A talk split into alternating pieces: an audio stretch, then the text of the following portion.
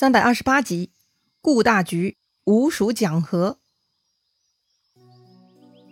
上回咱们说到，曹丕的四路军已经被诸葛亮给挡回来了。果然呢，这就进入了陆逊的选择流程图了。按照陆逊之前的说法，如果其他四路战败，那么东吴呢就不能进兵，而是另作商议。那么到底该怎么办呢？正在这个时候，下面来报说西蜀派使者邓芝过来了。哦。西蜀派人来了呀！张昭呢，马上站出来，他说呀：“这个邓芝就是说客，是诸葛亮的退兵之计呀。有时候啊，人心就是这么复杂。明明东吴也看到情势不利于进兵，如果西蜀派人过来劝说退兵，这不是正好可以顺坡下驴，白白做个人情吗？但东吴主臣呢，却不这么想。孙权喜欢自己掌握主动哈，西蜀来劝他反而不愿意听。张昭呢，就出主意了。”他说呀，咱们来考验一下这个邓芝，怎么考验呢？张昭想出来一条很辣的计策。他说呀，在大殿前立一个大锅，里头呢盛上几百斤油，下面用火炭烧，烧到锅里油沸腾啊。另外再派强壮武士一千人从宫门口开始排列到大殿上，然后再请邓芝进来。也就是说呀，邓芝进宫一路上呢，都能看到凶神恶煞般的武士站在那儿。走到大殿，不要等邓芝开口，就直接问他是不是要效仿利益击睡棋。若如此呢，就要当场把邓芝丢入油锅，看邓芝如何作答。哎呦我去，这就是要恐吓使者下油锅呀！张昭这个老家伙想办法整别人是一套一套的哈。如果他自己面对这样的场面，估计就直接昏死过去了。如果东吴不愿意听西蜀的废话，也可以不听嘛，何必要用这种场面欺负人呢？所以呀，哎，使者不好当啊。另外呢，张昭说的利益姬睡齐，哎，是怎么回事呢？利益姬前面呢，咱们也介绍过的，是汉高祖刘邦手下一个有名的说客，他成功游说当时的齐国归顺刘邦，为刘邦的统一战线做出了重大贡献。不战而屈人之兵，这本来就是天大的好事。但是啊，当时韩信正摩拳擦掌，准备打下齐国。这样嘛，以便于他向刘邦邀功。利益姬不费一兵一卒就说服了齐国，这样就不需要韩信出兵了。但是啊，韩信不顾大局，还是擅自出兵。结果呢，齐王以为利益姬是个骗子，就把利益姬啊给下油锅炸了。这个典故当中呢，显然利益姬是被冤枉的。但是站在齐王的立场，利益姬嘛就是个骗子使者，把他炸了也是应该的。所以啊，张昭出这个主意，他就是想吓唬邓芝。如果邓芝跑过来胡说八道，而西蜀又出尔反尔，那么邓芝呢就是第二个利益机了。孙权觉得张昭的主意不错啊，就吩咐安排下去了。这天，邓芝衣冠整齐的来见吴王，来到宫门前，看到两行武士，个个是威风凛凛，他们手拿钢刀、大斧、长戟、短剑啊，队伍特别长，一直排列到大殿之上。邓芝知道啊，这是给下马威了，但邓芝的心理素质特别好。他没有露出任何胆怯之色，邓芝呢，昂首挺胸，信步走上大殿。虽然左右武士都瞪着他，邓芝呢却微微而笑。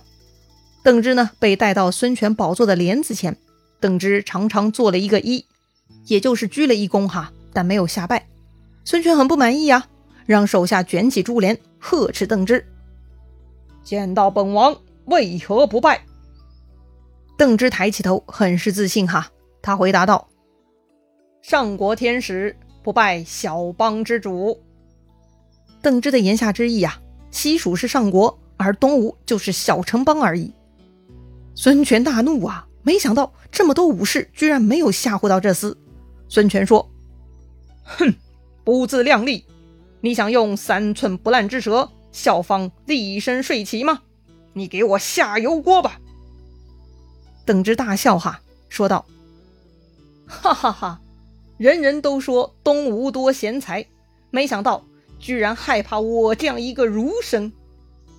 孙权当然不承认了，他说：“孤如何害怕你这匹夫？”邓芝说了：“如果你不怕我邓芝，又何必担忧我来游说你们呢？”邓芝说：“呀，我只是蜀中一介儒生，特地为吴国的利害而来，而你们又列兵又搬出油锅。”来拒绝一个使者，这是何其小气而不能容物啊！啊，对呀，人家只是一个儒生而已，东吴居然这副如临大敌的样子，哎呀，太丢人了吧！孙权听到这儿呢，有些没面子哈，脸上挂不住了，就喝退武士，换了一副态度，请邓芝上殿，还给他赐座。哎，这就对了嘛，这样才有大国风范呐！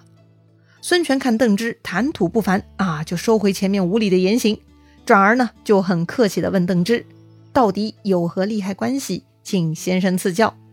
邓芝呢没有立刻回答，而是问孙权，到底大王想跟哪一国交好，魏国还是蜀国？孙权说呀，他是想跟蜀国讲和的，只是蜀主年轻啊，担心他中途变卦，不能善始善终啊。既然如此嘛，那两家算是想到一块儿了。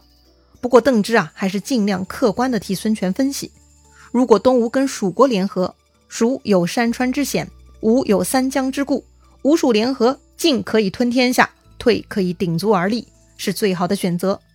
邓芝呢，没有直接表态年轻的蜀主如何，但他说诸葛亮是当世俊杰，言下之意啊，蜀国是诸葛亮做主的，跟诸葛亮联合显然更明智啊。如果跟魏国交好。那么孙权大王呢，就得向魏称臣，如此曹丕一定会要求大王朝觐，还要让太子去洛阳当人质。你要是不肯，那魏国必然兴兵来打，到时候我蜀国也会顺流进攻，那么东吴就危险啦。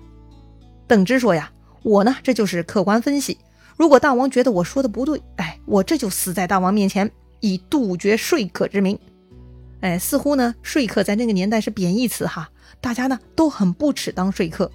说完这些，邓芝呢就撩起衣服走下大殿，他就准备往油锅里跳了。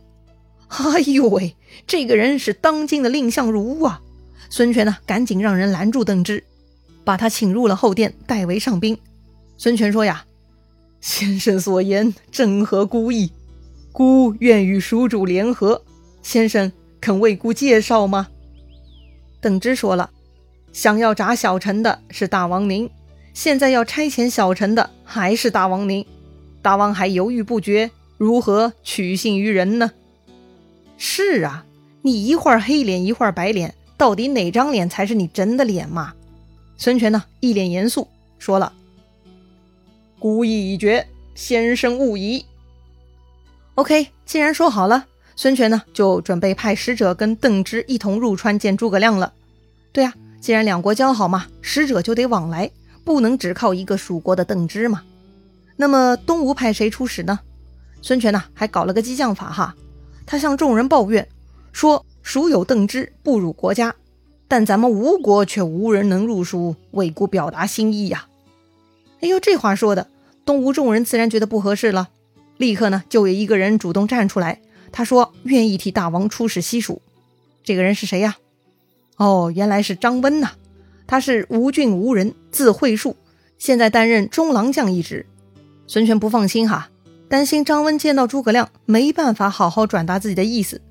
张温说了：“这诸葛亮也是人呐，我又何必害怕他呢？自然可以把话讲清楚啊。”既然张温似乎也很有胆略，孙权很高兴哈，就重赏了张温，让他跟邓芝一起入川，通两家之好。就这样呢。邓芝算完成了使命的第一步啊！孙权都同意了，还派出了使者，难道还会有其他问题吗？确实哈，孙权派出的使者张温呢，他也需要去西蜀考察一下的。过程中出现任何问题呢，都有可能搅黄吴蜀联合的。所以诸葛亮很谨慎，考虑西蜀这边毕竟跟东吴有好多条人命仇恨，所以啊，在邓芝回来前，诸葛亮呢就做了皇帝刘禅的思想工作。告诉他呀，如果东吴派使者过来通好，陛下一定要礼貌接待，这样吴蜀之间结盟，那么曹魏就不敢再来攻打我们了。当然啊，这也是暂时的，趁着跟东吴安定的日子，咱们呢先征伐南方，搞定南蛮，然后再北上伐魏，再最后收拾东吴，统一江山。嗯，相父说的对，刘禅嘛比先帝刘备更听话。于是很快，邓芝带着张温来到了成都。皇帝刘禅亲自带领文武群臣等在丹池，丹池啊，其实就是宫殿门口的台阶。也就是说呀，皇帝陛下亲自出来迎接，这个规格很高哈。见面后呢，刘禅又给了张温很多赏赐，非常礼遇，还还设御宴款待。吃喝完毕，再派百官送张温回到馆舍。哎呦我去，这简直是超级国宾待遇啊！这几乎就像是接待另一个国家元首的待遇啊！张温呢，甚是得意。第二天，丞相孔明又单独设宴款待张温。诸葛亮对张温说：“先帝与东吴不和睦，但先帝已经走了，如今的主上呢，还是很敬慕吴王的，所以愿意放弃旧恨，与吴国永结盟好，合力破魏。”诸葛亮的态度很重要哈，这些话呢必须郑重告诉使者张温，让他带回去告诉孙权。张温这两天在西蜀受到了上宾待遇，特别舒爽。传说中的当世俊杰诸葛亮对自己也非常客气礼貌，哎，说的话也非常入情入理。张温十分受用，他点头答应哈，甚至呢还有些飘飘然了。好吧，诸葛亮为了退走东吴这路军，自然要打出一大堆糖衣炮弹的。这么多年跟孙权接触下来，大家都知道，孙权反复善变。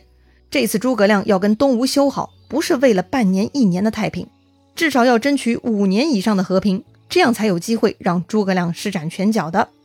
所以呢，诸葛亮费尽心机也要搞定东吴使者呀。看样子张温很享受，那么蜀吴交好应该就可以了吧？如此，曹丕又会如何呢？风云变幻的故事啊，下一回咱们接着聊。